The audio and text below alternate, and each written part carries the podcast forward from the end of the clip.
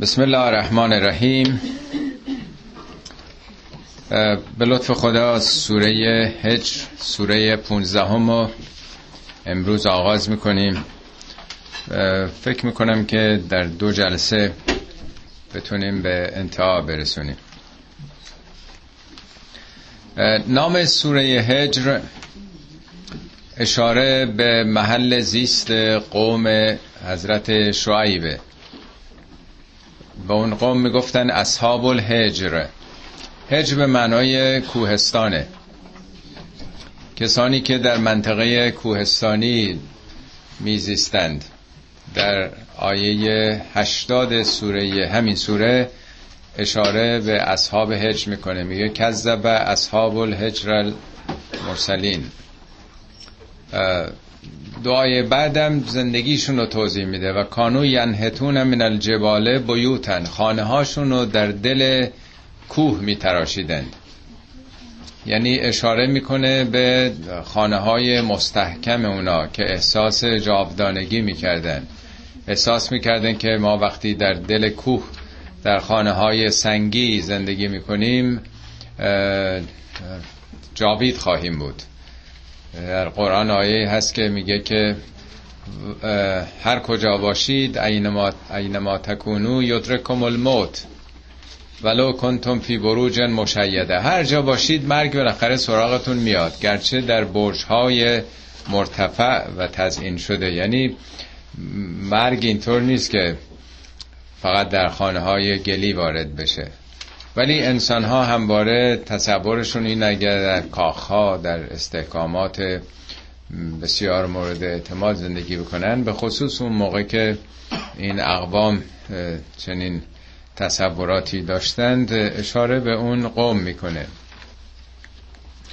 بنابراین نام سوره در واقع سرزمین قوم حضرت شعیبه اما از نظر نزول سال نزول این سوره حدود سال سوم چهارم بعثته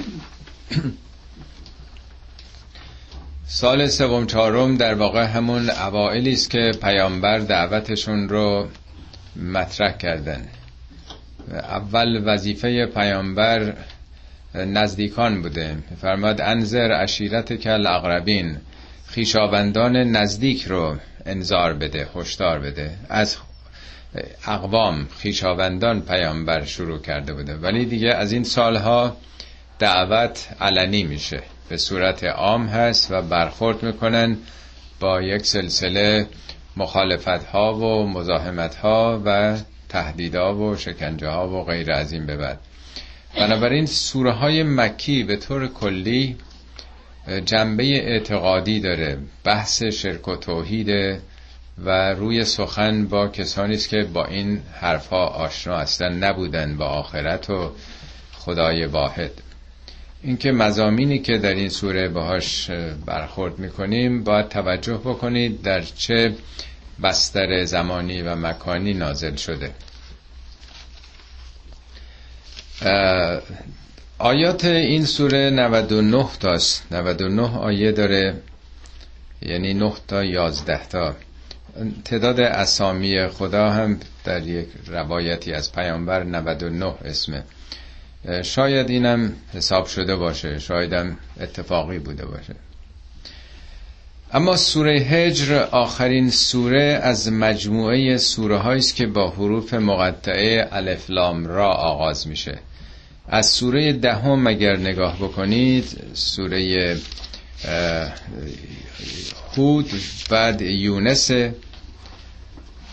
اول هود دوم یونس بعد یوسف بعد رعد بعد ابراهیم و این سوره هم هجره این شش تا سوره سوره دهم یازده دوازده سیزده چارده و پونزده اینها با حروف مقطعه الف لام را آغاز میشن. معمولا سوره هایی که حروف مقطعه مشترک دارند دلالت بر اشتراک مزامینشون می‌کنه. یعنی از یه موضوع دارن صحبت می‌کنن.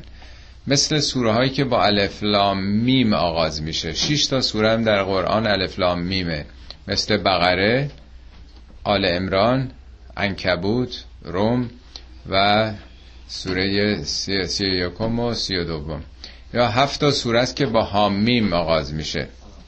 از سوره چهلم تا چهل و شیشم که اینا در واقع مثل یه فصل کتابه که در یه موضوع سخن گفته میشه.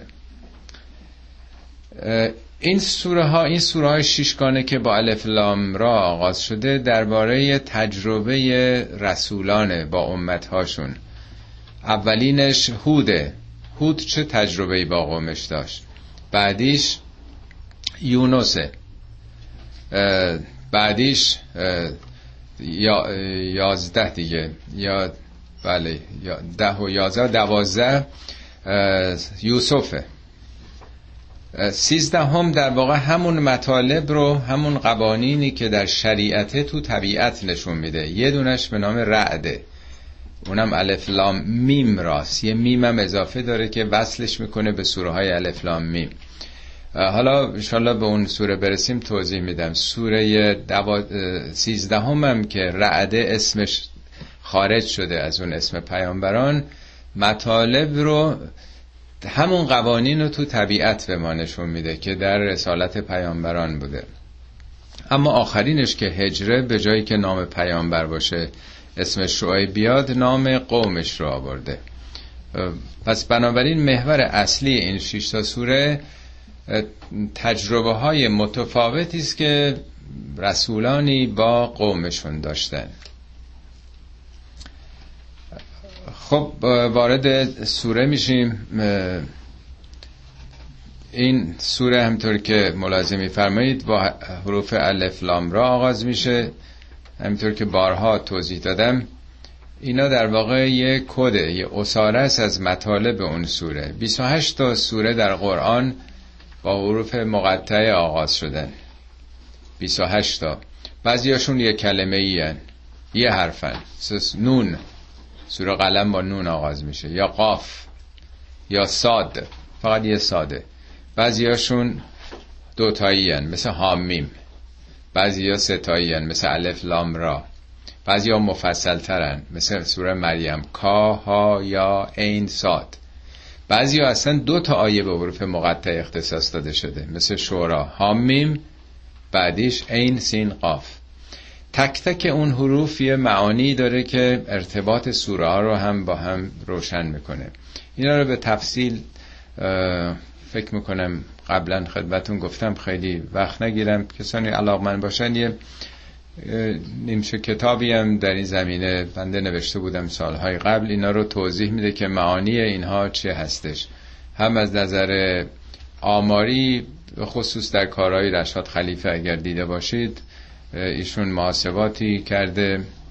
نظر مذرب 19 بودن این کلمات در این سوره ها که تعدادش اگر بشمریم البته با چشم که خیلی مشکله ولی کامپیوتر به حال به وضوح این رو نشون میده بهتون. پیامبرم نشستن اینا رو دونه دونه بشمرن کم و زیاد بکنن چرتکه بندازن و برها به این نتیجه برسن. یه نظم آماری فوق العاده دقیق هم داره. خب از مقدمش می‌گذاریم وقت خیلی نیست. الف لام را تلک آیات الکتابه و قرآن مبین. تلک اشاره به دوره ولی چیزی که عظمتش رو بخوان بگن به جای هازا میگن تلک.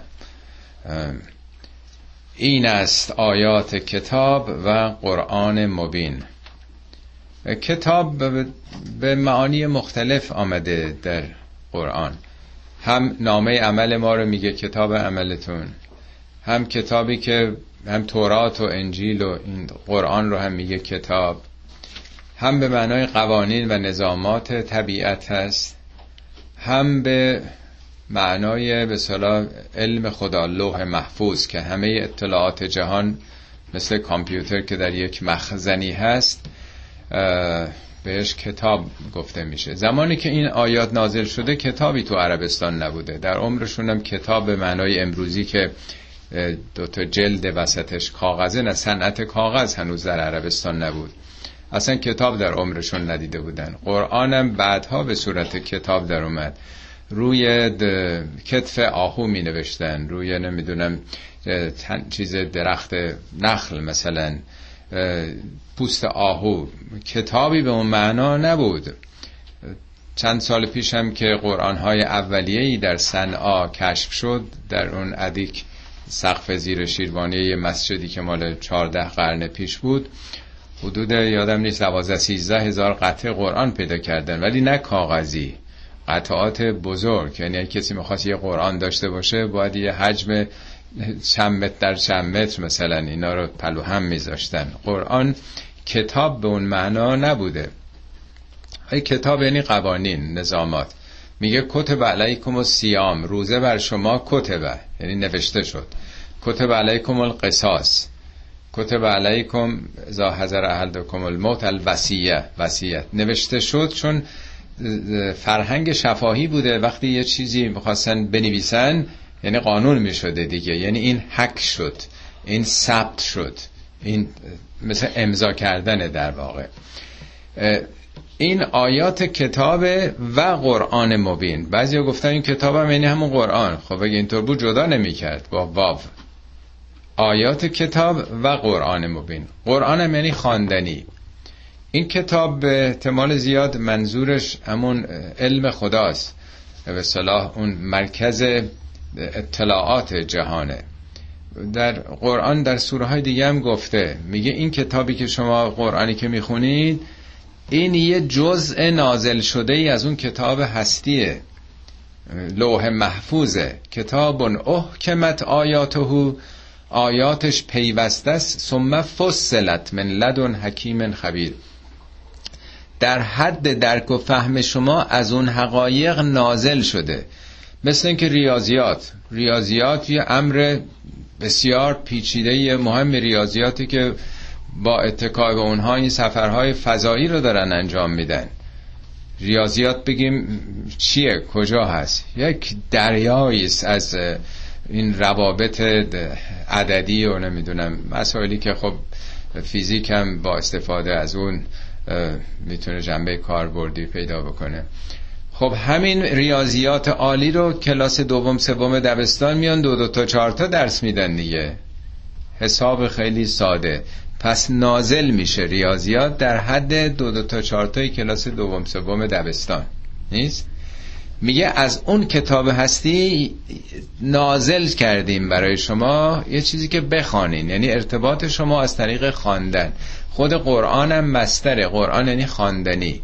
خواندنی آشکار. با خدا خب خیلی جورا میشه ارتباط برقرار کرد. پیامبران گذشته در خواب می‌دیدن الهاماتی در حالت رویا داشتن اونها. ممکنه آدم خدا رو در طبیعت ببینه. ممکنه که حالا خیلی حالتهای مختلف میشه آدم تو حال بره. تو زمان ما خیلی هم می‌خوان حال بگیرن مواد مصرف می‌کنن دیگه نیست. می‌شد کسی مثلا بخواد با خدا ارتباط برقرار بکنه یه چیزی رو باید بو می‌کرد یا می‌خورد. ولی میگه هر وقت شما حوصله داشتید می‌تونین متن رو بخوانین هر وقت می‌خواین بخونین. از طریق خواندن ارتباط با خدا برقرار میشه.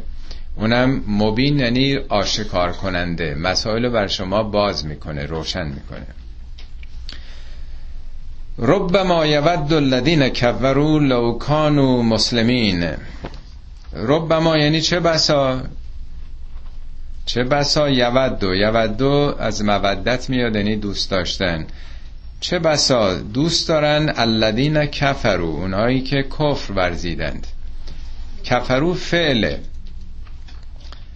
کفرم یعنی حقیقتی رو پوشوندن.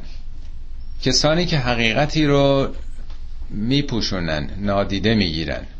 ببینید کافران تو ذهن ما امروز هر کسی که اعتقاد نداره مسلمان نیست خدا رو قبول نداره میگیم که این کافره. نه کافر کسی است که یه حقیقتی رو فهمیده بهش رسیده در وجودش رسوخ کرده ولی نمیپذیره. چرا نمیپذیره؟ موقعیتش رو از دست میده. به منافعش سازگار نیست. تو جامعه که زندگی می‌کنه نمی‌خواد مثلا از اون اعتقادات دست برداره. به حال قرنها یا هزارها بوده که تو عربستان بت میپرستیدن. حالا یه پیامبری آمده میگه اینا همه بیخود واهی اینا رو بریزین دور. خدا یکیه. خب به این راحتی که آدما نمی‌تونن صرف نظر کنن از اعتقادات آبا و اجدادی خودشون. براشون سخته در برابر جامعه باید قرار بگیرن. هر کسی دلش می‌خواد که تو جامعه مورد احترام دیگران باشه بپذیرنش. آدم نمی‌خواد بده بشه. دیگران تردش بکنن دفش بکنن خطر براش باشه. دیده بودن شکنجه میدن آزار میدن می‌کشن. خب اینا این حقیقت رو فهمیدن یه ادهی ولی به منافعشون سازگار نیست. میپوشونن این حقیقت رو. نادیده می‌گیرن. پس کفر یعنی پوشوندن حقیقت. ممکنه خیلی ما هم خیلی چیزا رو بدونیم. آدم می‌دونه حق با فلان شخص تو این دعوانی نمیگه. چه کاریه؟ من برای خودم مخالفت به تراشم نمیگه. خب یه حقیقت رو پوشونده. خیلی چیزا رو ما می‌دونیم ولی نمی‌کنیم. اینم معناش یه نوع کفر دیگه. پوشوندن یه حقیقتی. می‌دونیم ولی عمل نمی‌کنیم. پس این نیست که هر کسی بیدینه اعتقاد نداره بگیم کافره. کافر یه عمله حقیقتی رو پوشوندن. حالا اون موقع مصداق کافران کسانی بود که خدا یکتا رو این حقیقت رو قبول نداشتن. به منافعشون صدمه می‌زد. اینا دوست دارن لوکان و مسلمین. ای کاش تسلیم بودن اونا. تسلیم خدا می شدن حالا بعضی گفتن منظور قیامته. یعنی وقتی که صحنه قیامت بیاد و نامه عمل انسان و سعادت و شقابت ها آشکار بشه میگن ای کاش ما هم تسلیم این حقایق بودیم. بعضی گفتن نه تو دنیا وقتی سرشون به سنگ خورد و دیدن مثلا پیشرفت کرد پیامبر یا مؤمنین ای کاش ما مسلمون بودیم غناهایی به دست می آوردیم ولی معنای دیگه ای هم میشه براش تصور کرد که نه اینا در وجدانشون در درونشون دشمنی با ایمان ندارن با تسلیم شدن به خدا. ولی سخت شوخی نداره که آدم بخواد با یه جامعه درگیر بشه. سرمایه گذاری کنه برای چه کسانی؟ اونا که تحت فشار و شکنجه و آزارن. اون موقع که پیامبر موفق نشدن اینا سیزده سال تو مکه زیر فشار و آزار بودن. بعدم که تو مدینه رفتن این همه جنگ ها شد. بنابراین نون و آب نداشته اون موقع. سخت بوده واقعا دشوار بوده که یه جوونی توی خانواده علیه نظریات پدر و مادر و خیشاونداش بخواد بپیونده به یه گروه چند نفره حالا تحت فشار و آزار و شکنجه. ولی در دلشون ای کاش ما ما هم می‌تونستیم آزادانه اینجوری فکر بکنیم. جرأت نداشتن. الان خیلی هستن تو ایران خب در برابر ظلم و فساد قرار گرفتن. من خودم بعضی وقتا این آرزو رو می‌کنم. ای کاش من این جرأت رو داشتم. می‌تونستم اینجور رو در رو جانمم به خطر بندازم بیام بگم. خب این همونه دیگه. ای کاش ما هم تسلیم بودیم. کسی که واقعا اهل خدا باشه تسلیم دیگه چیزی نمیترسه. از این مرز ترس عبور می‌کنه دیگه. براش مهم نیست چی کارش می‌کنه. یه سخن خیلی جالبی مولوی داره. میگه مؤمنان باشد کن در جزر و مد کافر از ایمان او حسرت خورد. یعنی مؤمن واقعی اینه که تو این جزر و مدای روزگار بالا پایینا انقدر متوکل باشه انقدر محکم باشه که کافر از ایمان او حسرت خورد. ای کاش ما یه همچین قدرتی داشتیم. ای کاش ما انقدر تو زندگی محکم بودیم. یه قصه دیگه داره یه داستانی از بایزید یستامی میگه. بایزید یستامی یکی از عرفای خیلی مشهوره. میگه زمان بایزید یستامی یکی از مریداش به یه گبری به یه آدم بیدینی گفت آخه چی میشه که تو مسلمون بشی؟ چرا مسلمون نمیشی؟ پاسخ اون اینه که اگه ایمان اونه که با یزید داره من اون توانایی ها رو ندارم. من نمی‌کشم اونجوری. ولی اگه منظور ایمان ایمان شماست می‌خوام صد سال سیام اینجوری ایمان نداشته باشم. من حالا براتون می‌خونم. بود گبری در زمان بایزید گفت او را یک مسلمان سعید. یه مسلمان اهل سعادت که چه باشد گر تو اسلام آوری؟ تا بیابی صد نجات و سروری.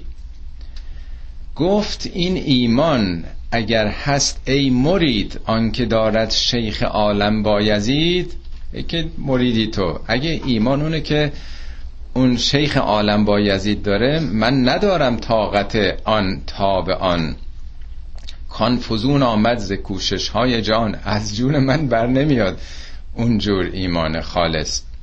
گرچه در ایمان و دین ناموقنم گرچه من یقین ندارم واقعا به این حقایق. لیک در ایمان او بس مؤمنم. خیلی مهمه. می‌دونم که اون ایمانش ایمان راستینه. دارم ایمان کان ز جمله برتر است. می‌دونم که این ایمان از هر چیزی برتره. بس لطیف و با فروغ و با فر است. می‌دونم چنین ایمانی چقدر عالیه چقدر با فروغه. مؤمن ایمان اویم در نهان. اگه پنهانی رو می‌خوای من به ایمان او ایمان دارم. گرچه مهرم هست محکم بر دهان ولی بر دهانم مهر زده می حرف نزنم. خطر داره برام تو این جامعه. بگم هم فکر او هستم. باز ایمان خودگری ایمان شماست اما اگه منظورتون از ایمان ایمان شماست نه بدان میل استم و نه مشتهاست. نه تمایل به اینجور ایمانا دارم. نه اشتهای این ایمانو دارم. آنکه صد میلش سوی ایمان بود چون شما را دید آن کافر شود. زانکه نامی بیند و معنیش نی. فقط از اسلام نامشو میده. معنی نداره. از ایمان چیزو نمی‌بینه. مثل میگه مثل بیابانه که اسمش مفازه است. مفازه یعنی محل فوز. ولی چه نجاتی تو این ایمان شما؟ عشق او زاورد ایمان بفسرد چون به ایمان شما او بنگرد. میگه اون عشقی که به ایمان واقعی داره فسرده میشه پژمرده میشه وقتی به ایمان شما نگاه بکنه. خب واقعا این مسئله زمان ما الان. شما ببینید چقدر این محافل عرفانی رونق گرفته. توجه به همین اشعار مولوی. مولوی در برابر علی میگه من مثل یک کودکستانی به قول معروف در برابر استاد دانشگاه. ای علی که جمله عقل و دیده ای شمه ای واگو از آنچه دیده ای. یا تو واگو آنچه عقلت یافته است یا بگویم آنچه بر من تافته است. در برابر علی ببینید چه خودشو کوچیک می‌بینه. یه عده میگن بابا علی که گردن زده علی که قاتل بوده ولی عاشق مولوی. خود حضرت علی در برابر پیامبر میگه من مثل بچه شطور که دنبال مادرش میره. همش دنبال او بودم از او درس بگیرم. کل یومن یرف علی علمن من اخلاقه. هر روز یه پرچمی از اخلاقش برای من نشون می‌داد. اینو اشاره کرده بودم بارها تو جلسه. یعنی مولوی در برابر علی علی در برابر پیامبر پیامبر در برابر خدا که میگه عبد خداست. ولی یه عده به اونا فوش میدن حالا چسبیدن به عارفان. برای چی؟ برای اینکه آنچه که به نام دین دیدن از این آقایونی که 35 سال آبروی اخلاق و دین رو از بین بردن یا کارهایی که داعشی ها دارن می‌کنن. میگن مردشور اون اسلام مثلا نمی‌خوایم مثلا حرفشو نزنین. ولی واقعا اینا مخالف دینن مخالف اخلاقن. از ایمان امثال بنده متنفر میشن. ولی معناش این نیست که از ایمان واقعی منزجر شده باشن. بحث در واقع همینه. یه عده هم اون ایمانهای واقعی و راستین رو می‌بینن میگن ای کاش ما هم مسلم بودیم. مسلم نه به معنای یه جمعی که اسم مسلمان شناسم تسلیم واقعی خدا. خب یه عده فعلا نیستن ولی تو اون خطن. زرهم و زره یعنی چیزی رو آزاد به حال خود رها و رهاشون کاری به کارشون نداشته باش. زرهم یعکلو و یتمتعو و یلههم العمل فسوف یعلمون.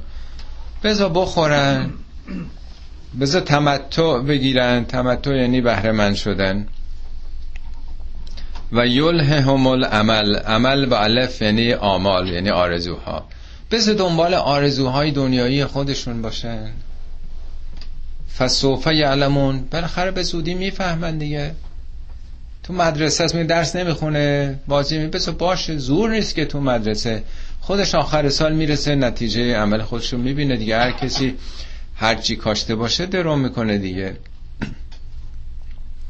سخنی باز از حضرت علی میگه ان اخوف ما اخاف علیکم اسنان چیزی که من بیش از همه براتون نگرانم دو چیزه. اتباع العمل و طول العمل و اتباع الهوا. یکی اینکه آرزوهای دور دراز داشته باشید. یکی اینکه دنبال هوای نفستون باشید. فاما اتباع الهوا اگه دنبال فقط دلتون باشید فیزل عن الحق. حق رو فراموش می‌کنید. هرچی دلم می‌خواد. پس حق چی؟ تو باید نگاه بکنی که چی حقه. چی خدا می‌خواد. نه اینکه من اینجوری دوست دارم من اینجوری ترجیح میدم. و اما طول العمل. آرزوهای دور دراز اینو می‌خرم اونو میفروشم بعد چیکار می‌کنم بعد چیکار می‌کنم؟ چی میشه؟ فیونسل آخره آخرت تو یادت میره. فکر نمی کنی فردام هست. همه هم غم و فکر و ذکرت برای برنامه ریزی های مادی دنیاست. یادت میره فردایی هم هست. خانه جاوید تو باید بسازی. میگه ولشون کنی بذار خوش باشه بخوره بخوابه راحت باشه. مزاحمش نشو. کلمه زر یعنی مزاحم نشدن درگیر نشدن آزاد گذاشتن. و ما اهلکنا من قریت الا ولها کتاب معلوم. ما هیچ شهری رو هیچ مردمی رو تمدنی رو نابود نکردیم هلاک نکردیم. الا ولها کتاب معلوم. مگر اینکه یه کتاب معلومی داشته.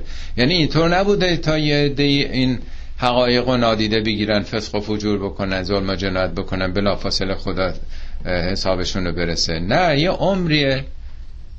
مارکسیزم هفتاد سال در اتحاد جماهیر شوروی بود. فقط زمان استالین نوار 6 میلیون آدم کش 6 میلیون آدم. چقدر دادگاه های داشتن صد تا صد تا می بردن همونا که پایگزار همون رژیم بودن. آیا خدا ما رو بگیره؟ نه تا زمان خودش برسه. یواش یواش کار به اونجا کشید که خب خود همون مارکسیستان با پتک رفتن همین مجسم های لنین و استالین و همینا رو خورد کردن. یواش یواش باید عمر خودش سر برسه. همه نظامایی که تو تاریخ بودن یه دورانی داشتن دیگه. کتاب معلوم یعنی باید برسه به اون نتیجه طبیعی عمل خودش. ناگهان که یه رژیمی خدا دخالت نمی‌کنه که اینو برش داره. تمام موجباتی که به قدرت رسیده باید پوسیده بشه مثل اون اسای سلیمان که موریون خورد بد میفته ناگهان نیست. کتاب معلوم در علم خدا زمانی هستش که هر پدیده ای هیچ نظامی شما نازیسم بگیری نازیسم هیتلر فاشیسم موسولینی نمی‌دونم همه این نظاماتی که بوده اینا بودن چند سباهی. ولی سرانجام حالا حتی جهات مثبت تمدن اسلامی چرا فروپاشید. بعد از چهار پنج قرن. موجبات سقوطش و فروپاشیش در خودش به وجود آمد. امروز مسلمونا چه عربا چه غیر عربا. چرا به این وضع فلاکت بار که داعش حالا هایجک کرده اسلام افتاده؟ اینا همه قوانین دیگه. ممکنه که از خاکسترهای این جوامع اسمن اسلامی بعدا یه چیزی در بیاد. یا اسلام از دنیای غرب دنیای پیشرفته تر از یه جای دیگه سر در بیاره. نمی‌دونیم آینده چگونه خواهد شد. ما تسبق من امت اجلها و ما یستأخرون. هیچ امتی از اون سرآمد تاریخی خودش نه یه لحظه جلو می‌زنه نه عقب می‌زنه. یعنی مارکسیز وقتی که فرو پاشید همون موقع است. یعنی قوانین طبیعی میارتش تا اونجاها. اون ظلم ها اون ستم ها می‌رسه به یه جایی که دیگه خروشچوفی بلند میشه افشاگری می‌کنه که چه این اعداما چقدر بی خود بود. یک گرباچوفی بلند میشه با اینکه خودش محصول اون حزب بوده پرورش یافته حزب بوده. یا یلسین دیگه میاد اون تیر خلاص رو می‌زنه در واقع به این تابوت این نظام. از هم پاشید همه اون کشورهای کمونیستی اروپای شرقی. به نوبت در عرض 6 ماه یه سال همه وضعشون دگرگون شد دیگه. یعنی وقتی رسید این میوه درخت دیگه میفته دیگه. حالا در عرض یکی دو روز این سیب این درخت میفته. عجلش همون موقع است دیگه. و قالو یا ایها الذی نزل علیه الذکر انک لمجنون. حالا برمیگرده به عقاید همین منکران. گفتند یا ایها الذی آهای آهای اون کسی که نزل علیه ذکر. نمیگن نزل علیک ذکر. آهای کسی که ذکر بر تو نازل شده. اونی که بهش نازل شده یعنی حتی پیامبر رو قابل مخاطب مستقیم قرار گرفتن نمی‌دیدن. آهای اون که میگن که ادعا می‌کنه که ذکری بر اون نازل شده. انک لمجنون این انک هم انش تأکیده و هم اون لام لمجنون. می‌شد بگه انت مجنون. انت مجنون هم زمیر انت است مجنون. انکه که آورده ان تأکیده لم.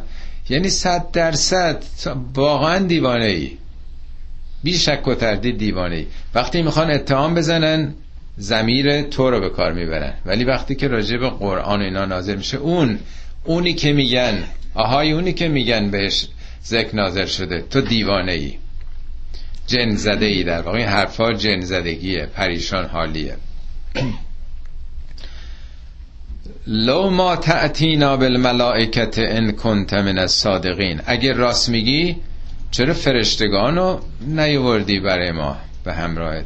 اونا اعتقاد داشتن که خدا فرشتگان رو مثلا کارگزاران جهان قرار داده. کسی با خدا که مستقیم نمی‌تونه ارتباط برقرار بکنه. به فرشتگان باور داشتن. می‌گفتن ها شفعا اونا عند الله. اینا شفیعان ما نزد خدا خب این از جانب خدا اومده. یه دی بیان تایید بکنن. فرشتگانی همراه خودش باید بیاد که معلوم بشه اینکه یه یتیمه یه یتیم فقیر قریشه. چطور ممکنه که رسول خدا نماینده خدا یه آدم فقیر بیخونه زندگی باشه؟ اینکه چیزی نداره. چرا فرشته نیوردی همراه خوده ما ننزل الملائکت الا بالحق و ما کانو اذن منذرین. ما فرشتگان رو جز به حق که نمیفرستیم. یعنی فرشتگان یه نقشی تو دنیا دارن. فرشتگان به تعبیر قرآن همین قوانین و نیروهایی است که تو جهان طبیعت وجود دارن. موجوداتی هستن که کارگزاران جهانن. اگه جاذبه هست جاذبه که به اختیار آدما نسبتشون بالا پایین نمیره که می‌خوایم امروز جاذبه رو تو بردار. بذار نیرو الکترومغناطیس باشه نباشه این کارو بکن. میگه اینا رو حق رو حساب کتابه. به خواست شما نیست که فرشتگان بیان. و ما کانو ازن منظرین اگر فرشتگان قرار بود به خواست شما بیان دیگه مهلت داده نمی شدید یعنی اگر ما یک غیر عادی بتونه چیزی نشون بدیم اون وقت اگه بازم انکار بکنید ظلم بکنید دیگه عذاب میشید. اتفاقا سوره ماعده که تو قرآن می‌دونید. ماعده یعنی سفره سفره غذا. هواریون یعنی یاران عیسی میگن که هل یستتی و ربکن ینزل علینا مائدتا من السما. پروردگارتون می‌تونه یه سفره غذایی از آسمون برای ما بفرسه حضرت عیسی میگه دست بردارید از این خواسته های عجیب و غریب. این حرفا چیه داریم می‌زنین؟ میگه نه ما قصدی نداریم ما سوء نیت نداریم. می‌خوام دلمون محکم بشه بعد بریم به همه جا جوار بزنیم. آقا دیدیم خوردیم تو دهن خودمون گذاشتیم. ما قصدمون اینه که شاهدای این کار باشیم. حضرت عیسی به خدا میگه که اینا همچی درخواست دارن میگن خیلی خوب ماعده رو براشون میفرسم ولی بعد از اون اگر کسی کفر بورزه از اینا عذابی میشه که احدی نشده باشه. یعنی دیگه لغمه رو جویده تو دهن کسی آدم بذاره بعد نخوره بخواد بندازه بیرون نشون میده که خیلی نااهله. دیگه انقدر روشن مطلب گفته باشم دیگه باید کاملا تسلیم حقیقت باشه. ولی خدا می‌خواد ما پنجا پنجا در معرض دو جاذبه باشیم که خودمون انتخاب بکنیم. در این انتخاب ما ساخته میشیم. اینی که اینجا میگه اگر فرشتگانم بیان که دیگه شما فرصت نداریم ولی حالا یه عمر فرصت دارید. تا موقعی که زنده هستید خدا باتون کاری نداره. تا می‌تونید هر وقت پشیمون شدین برگردید در توبه باز تا آخر عمرتون. ولی اون موقع دیگه وقت ندارید. انا نحنو نزل ذکر و انا له لحافظون. انا این تأکیده همانا ما. نحنو هم با زمیر یعنی خودمون. نزلنا ما نازل کردیم. این ذکر رو ذکر یعنی این قرآن ذکر مقابل نسیان یعنی بیداری. این قرآنی که شما رو بیدار می‌کنه. و انا لهو لحافظون. ما محافظش هم هستیم. خودمون نازل کردیم و خودمونم محافظشیم. این ببینین یکی اناس که میگه ما یکی نحنو یکی نزلنا یکی چهار بار زمیر متکلم غیر آمده. یعنی داره تأکید معکد می‌کنه که ما خودمون فرستادیم خودمون هم حفظش می‌کنیم. حالا این روزا صحبت اینه که قرآن تعریف شده قرآن و زمان عثمان جمع بری کردن نوشتن. بعضی هم که خب معتقد بودن که قرآن چون یک سومش حذف شده. راجع به حضرت علی اهل بیت بوده حذف کردن. حاجی نوری اینا رو جمع کرده. 188 روایات جعلی که مثلا تحریف شده قرآن. گرچه شاید اکثریت بیش از 90 درصد مفسرین شیعه معتقد به عدم تحریف قرآنن. ولی همچنان یه عده‌ای روی این مسائل فرقه‌ای به این تحریف قائل بودن. اینجا میگه خود ما حفظش کردیم. حالا بعضی ها میگن که آقا این زمان عثمان جمع شده. اون موقع که کتابت نبوده. اون موقع که سواد نداشتن. توجه ندارن که در اون موقع مسلمونا تمام هویتشون این کتاب بوده.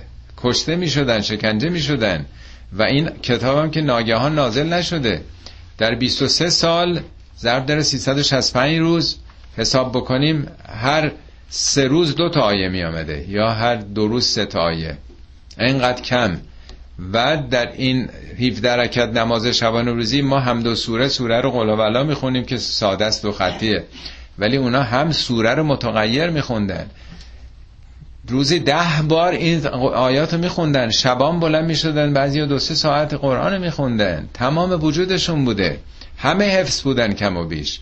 فقط در یکی از جنگا زمان عثمان 400 نفر حافظ قرآن کشته شدن در جنگ جمل جلو شطور آیشه هفتاد تا حافظ قرآن کشته شدن یعنی جامعه یا حافظ همه بودن یا بخشی یا حداقل همه رو می‌دونستن. کسی اگه یه باب و جا مینداخته مطلع بودن. یعنی در حافظه ها حفظ شده.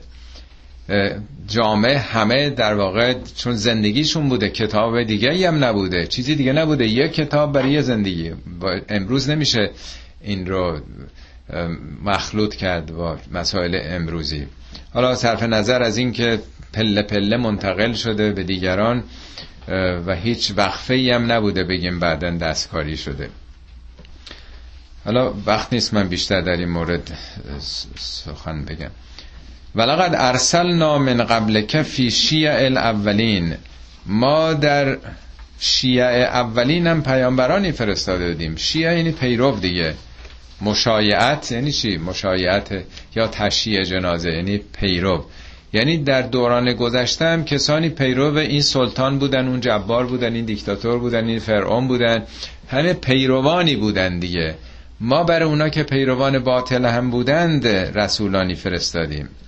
و ما یعتیهم من رسول الا کانو بهی استهزئون ما هیچ رسولی نفرستادیم مگر اینکه مسخرش کردن.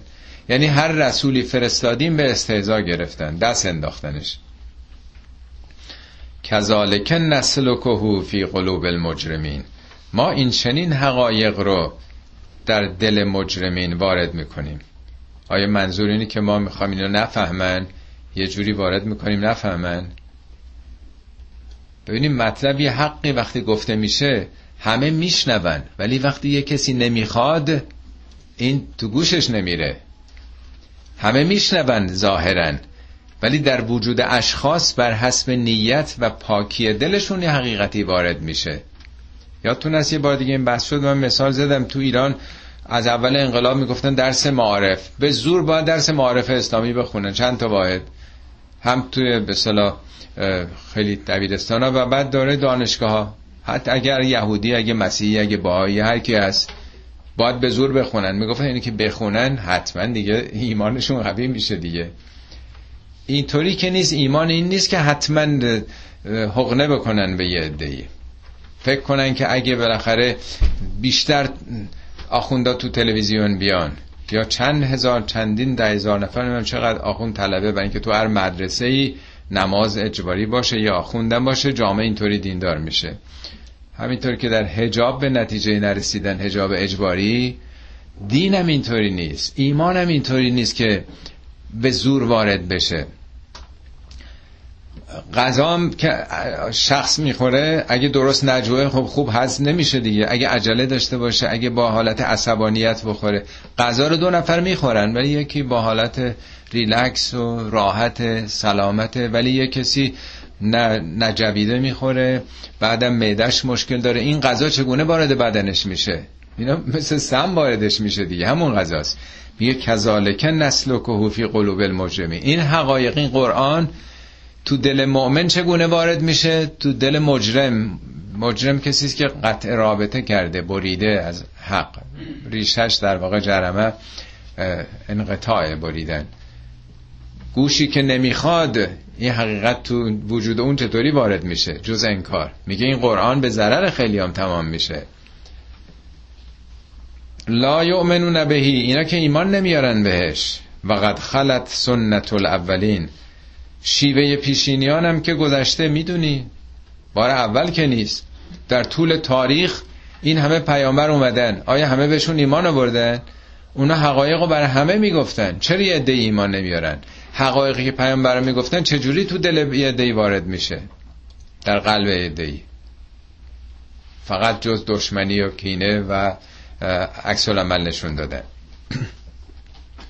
ولو فتحنا علیهم بابا من السماء اگر ما یه دری از آسمان نم روی اونها بگشاییم فذلوا فیه که برن بالا. یعنی نردبانی میگذاشتیم. اینا برن اروج بکنن در آسمان ها اون موقع که مثل امروز موشک اینا نبوده.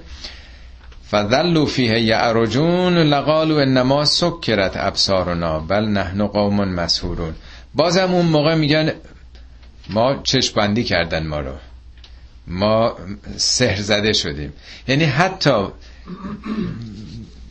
راهی هم باز بکنیم به عالم آسمان ها منظور حقایق برن برسن بازم انکار می‌کنن یعنی وقتی یه کسی نخواد منافش ایجاب نکنه به هر قیمتی انکار می‌کنه دیگه. خب تا اینجا مسئله انکار این هاست. حالا از این به بعد به جای اینکه بخواد بیاد مسائل فلسفی رو مطرح بکنه مسائل کلامی رو مطرح بکنه. میاد آیات خدا رو در طبیعت میگه. این سبک قرآنه.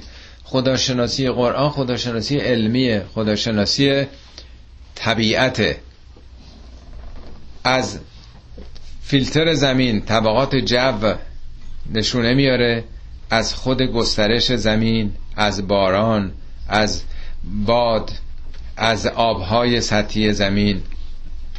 با طبیعت میگه نگاه بکنیم به طبیعت پیرامونتون آیات خدا همیناست ولقد جعلنا فی السماء بروجا. ما در آسمان بروجی قرار دادیم. و زیناها للناظرین. آن را زینتی برای ناظرین گرداندیم. منظور از بروج چیه؟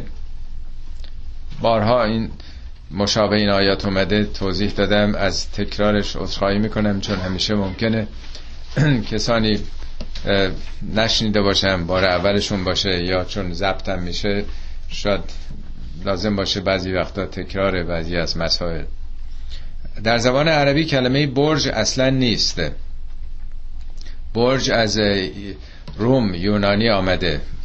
برگوس می‌گفتند. یا بورگ در آلمانی هم هست مثل هامبورگ استراسبورگ در زبانهای لاتین در واقع برگ از اونجا آمده. عربا چون گاف ندارن برج گفتن.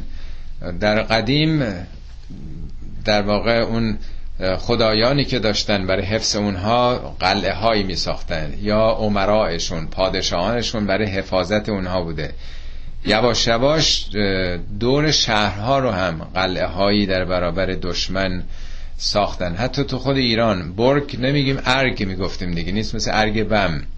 یعنی در کشورهای دیگه هم در دورانی که دیگه توپخانه هنوز نبوده هواپیما نبوده فقط از طریق اسب می‌شد حمله کرد. برج ها می‌تونسته یک حکومتی رو کاملا حفظ بکنه دیگه در سر کوه ها میساختن.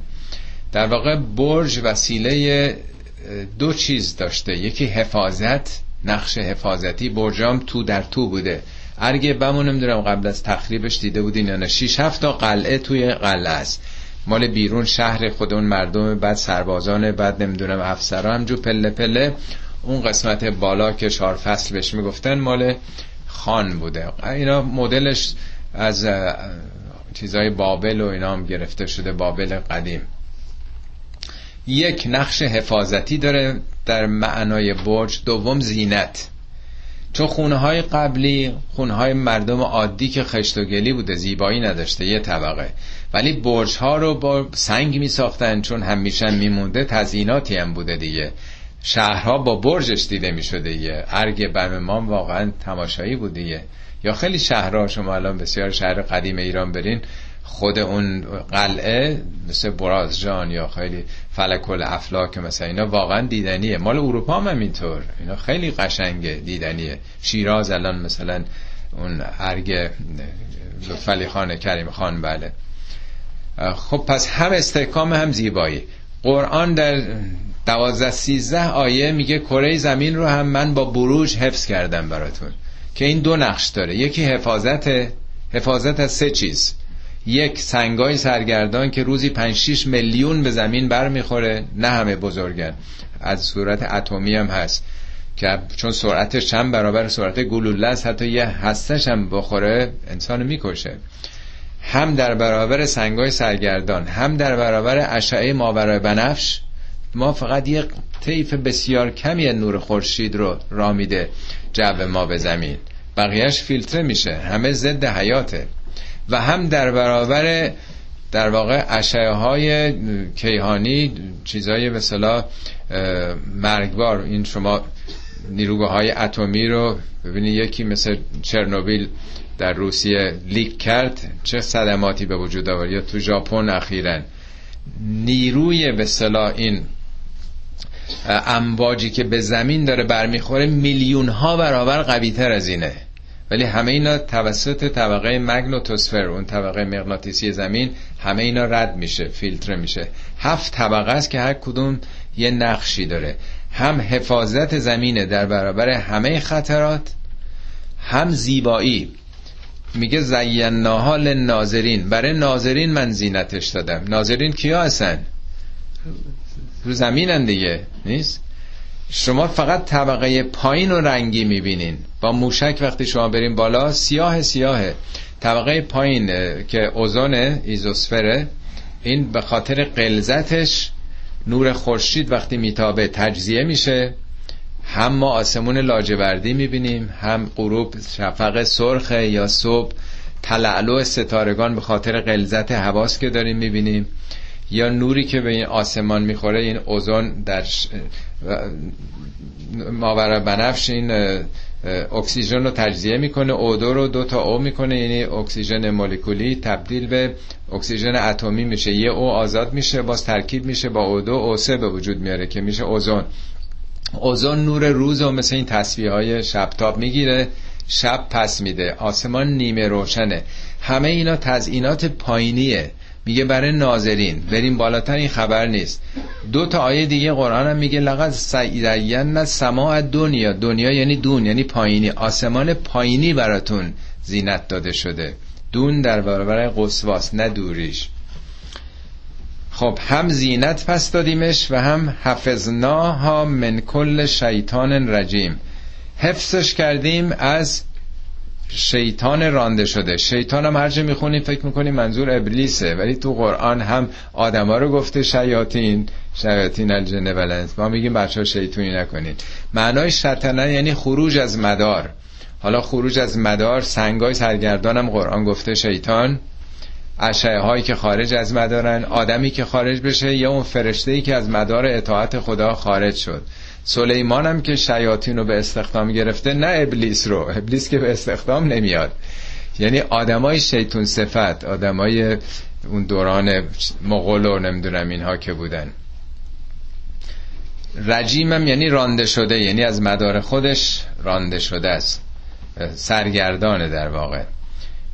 حالا توضیح دادم. اینا رو تو پاورقه یه مقداری بیشتر توضیح دادم. مگه کتابی هم تو این زمینه دفعه قبل که این سوره رو 6 سال پیش میخوندیم یه کتابی هم به نام هفت آسمان هست. اگه کسی نداره علاقمند بود خدمتتون می‌تونم بدم. بعدم دو سه تا دیویدی هست که به زیبایی با آخرین پیشرفت و علمی این مسئله هفت آسمان رو نشون میده. الا من استرق السمع فاتبعه شهاب مبین. پس میگه این آسمان رو حفظ کرده. حفظ کرده از هر شیطان رجیم. حالا مگر اون شیطان های رجیمی که استرقسم استراقسم یعنی دزدکی. دزدکی بخوان وارد بشن نفوذ بکنن. که فعتبعه شهاب مبین. شهاب مبینی او رو تعقیب خواهد کرد. مفسرین از گذشته چیزها عجیب غریب گفتن. بعضی ها گفتن طبقه آسمان ها هر کدوم دری دارن در نگهبانایی دارن. هر کسی بخواد وارد اونجا بشه با تیر و کمان می‌زنن اینا رو. مرحوم علامه طباطبایی گفته که نه اینا جنبه مثال داره. حالت به اصطلاح سمبولیک داره. تمثیل و کنایه است. منظور از آسمان باید آسمان معنویات گرفت. شهاب باید علم این رو گرفت. بعضی ها مثل شیخ محمد عبدو در اون تفسیر فی زلال القرآن او میگه که ما عقلمون به این چیزا نمی‌رسه. ما نمی‌تونیم بفهمیم چون تو این زمینه آیات زیادی در قرآن هست. احتیاجی به یک دانش علمی داره تا آدم بفهمه چه خبره در 1900 فکر کنم 58 بود. برای اولین بار در اون اولین پرواز فضایی که امریکا انجام داد اونها یک مثلا کمربندی در آسمان کشف کردن که جلوی به این چیزها رو می‌گیره. به نام به فرمانده اون تیم پرواز ثبت شد به نام ون آلن که توضیح اینو دادم. دو تا کمربند مغناطیسی بسیار قویه. این آیه اونو داره میگه. الا من استرق سم. استراقسم یعنی نفوذ. خود سم ما فکر می‌کنیم یعنی گوش دادن. ولی گوش دادن مگه چیه؟ این عرایزی که من دارم می‌کنم امواج به حرکت در میاد در ذهن شما داره نفوذ می‌کنه. ولی شما اگه یه چیزی به گوشتون ببندین جلوی اینو گرفتین دیگه. استراق سم یعنی اینکه رو گوشی گذاشتین خوب کار نکن از یه گوشش وارد بشه. در آیات دیگه قرآن هم سم به معنای نفوذ کردن و به صلاح پی بردن آمده. یعنی این چیزایی که از انباجی که از بیرون بادهای کیهانی یا خورشیدی میاد مگنوتوسفر جلو اینا رو می‌گیره کاملا. ولی شاید یک در میلیون از اینا دوزکی عبور می‌کنن. وقتی که وارد میشن میفتن تو این کمربند ون الن اینا رو دائما تجزیه به صلاح مولکولی می‌کنه. میره دو سر قطب قطب شمال و جنوب. اینا میسوزن. اینا که میرن آلاسکا برای دیدن آرورا آرورا هم ایناست. یعنی مثل جارو برقی جو زمین تمام چیزهایی که دزدکی وارد جو زمین شدن اینا جمع میشن. دو طرف سوخته میشه. اینو پدیده شفق قطبی بهش میگن. فیلماش هم حتما دیدین. اگرم بخوان درش search بکنید گوگل بکنید خیلی روشن براتون میگه اینا چی هن. در واقع تمام عناصر ضد حیاتن که دستگیر شدن. اینا تو اون چرخه حدود 100 سالم شاید میمونن تا میرن دو طرف سوخته میشن. حالا به زبان قابل فهم چهارده قرن قبل الا من استرق از سمع فتبه شهاب مبین. سنگم اگه وارد بشه اونم میسوزه دیگه شهاب مبین میشه. دو زکی بخواد وارد بشه. خب این راجب طبقات محافظتی زمین که هم رنگین کرده محیط زندگی ما رو و هم حفاظت. ول ارزم مددناها. ما زمین رو هم بستش دادیم. امتداد. مدادم یعنی چیزی که کش میشه دیگه. نیست؟ کش میاد. زمین که اول همش مذاب بود. از زیر آب بعدها که آب گرفت یواش یواش از زیر آب یه قطعات کوچیک در اومد بعد امتداد پیدا کرد. بس پیدا که قاره ها به وجود آمدن. قاره ها برای اینکه این ور نرن تکون نخوره خدا با میخ اینا رو ثابت کرده. القینا فیها رواسیه. رواسی یعنی لنگر. کشتی تو دریا بخواد بمونه لنگر میندازه که اینور اونور انباج نبرن دیگه. قاره های مام رو طبقات مذابن برای که خیلی این ور نرن خدا لنگ کوه چون شاخه کرده توی همینقدر که بالا هستن تو طبقات مذابم رفته نمی‌ذاره این ور بر برن. خود رواسی راسیه یعنی لنگر اصولا. البته حرکت می‌کنن ولی میلیون سال طول می‌کشه. ما احساس نمی‌کنیم. اوائل اینطوری نبود. اوائل اوائل پیدایش زمین در چندین میلیون سال پیش دائما آتش فشان و زلزله و این حرفا بود حالا به ندرت پیش میاد. و انبتنا فیها من کل شیء موزون. در این زمین ما از هر چیز موزون رویاندیم. موزون یعنی همون در واقع متناسب. سوره الرحمن رو بخونین. الرحمن خل... علم القرآن خلق الانسان علمه البیان. الشمس و القمر رو به حسبان ماه و خورشید رو حسابن. و نجم و شجر از شدان. و سماع رفعها و وضع المیزان. این عالم کهکشان ها رو خیلی ارتفاع دادیم و درش میزان قرار دادیم. الله تتقا فی المیزان. شما هم در میزان تقیان نکنید. پس هم در این نظام کهکشانی میزان هست و هم در زمین موزون همه چی میزانه. یعنی در معادن برید در گیاهان برید در حیوانات برید. در هر چیزی که شما دقت کنید درش میزان می‌بینید. همه چی موزونه. همه چی حساب شده است. روابط سلولی ژنتیکی همه چی میزانه. و جعلنا لکم فیها معایش زندگیتون و معایش یعنی وسیله زندگی رزق و روزیتون و اسباب زندگیتون رو قرار دادیم. و من لستم لهو به رازقین. نه تنها شما بلکه کسانی که شما رازق اونا نیستین روزی اونا رو نمیدین. انسان ها گاو و گوسفند و اینا کی رزق اونا رو میده؟ ما داریم از اونا استفاده می‌کنیم. از گربه و سگ و حالا که پت تو این کشور خارجی زیاد داره. رزق اونا رو کی میده؟ پرندگان یا همه موجودات. تنها اینی شما نیستین. و ان من شیء الا عندنا خزائنه و ما ننزله الا به قدر معلوم. ما اصلا چیزی نفرستادیم مگر اینکه خزائنش نزد ماست. یعنی ما هر چی فرستادیم گنجینش نزد ماست. باران وقتی میاد نزد خداست. تقسیم کرده رو کره زمین طبق یه نظمی چقدر نزولات جوی در هر, هر جایی باشه. وحی هم رو حساب و کتابه. همه چی رو حساب و کتابه. اصلا میگه اصلا چیزی تو دنیا وجود نداره. ان من شیئن. اصلا چیزی نیست مگر اینکه اندنا خزائنه اصل و اساس و گنجینش نزد ماست و ما ننزله الا به قدر معلوم. ما به اندازه معلوم طبقه علمی طبقه حساب و کتابی میفرسیم یعنی جهان یه هندسه ای داره یه نظمی برقراره. تعداد تمام موجودات حساب شده است. بارها عرض کردم شما در حالا انسان هم که همدیگه رو می‌خورن می‌کشن ولی در عالم جنگل همه دارن همدیگه رو می‌خورن. چرا هیچ کدوم نسلشون از بین نرفته؟ همه چی حساب شده است. اگه انسان دخالت نکنه یا نمی‌کرد هیچ حیوانی منقرض نمی‌شد. همه حساب شده دقیق یه دونشون هم کم و زیاد حتی یه مورچه اضافه تر به دنیا نمیاد یا بی جهت نمیمیره. کاملا جا افتاده از همه چی. ما سلولی که سلول اولیه که انسان رو پدید آورد به اون سرعتی که انسان در واقع اون سلول اولیه تولید می‌کنه یه کسی تو تلویزیون می‌گفت اون سرعت تکثیر اولیه اگه قرار بود ادامه پیدا کنه تا آخر عمر ما اون رشد سلولی. ما الان بنزه کره زمین بودیم هر کدوممون. ولی همه اینا حساب شده است که تا چه موقعی با چه سرعتی کدوم سلول قلب کلیه است چشم موجه است که کجای بدنه. کاملا طبقه برنامه. یک سلوله. قاعدتا هر چیزی باید از جنس خودش تولید بکنه. کی بهش این برنامه رو داده؟ ما هزاران عضو داره تو بدنمون. از هر کدوم چقدر تکثیر کنم بک استاپ زده بشه. حالا نوبت اینه حالا نوبت اونه حالا نوبت اینه. اصلا حیرت آوره که این داستان به صلاح رشد انسان آدم می‌خونه. همه چی رو اندازه است. و ارسلنا ریاه. بادها رو فرستادیم. اینم یه آیه. باد باد بادها لواقه آبستن کنندن. باده که ابر آبستن می‌کنه یعنی باد بر می‌کنه. باد همراه خودش این ذرات نمک هست یا در واقع انیدریت کربونیک هست. حالا یه توضیحات مختصری از کتابای دیگه دادم. تو پاورقی بخونیم. فرصت نیست. وقتمون تمام شده. می‌خوام به سرعت بگذاریم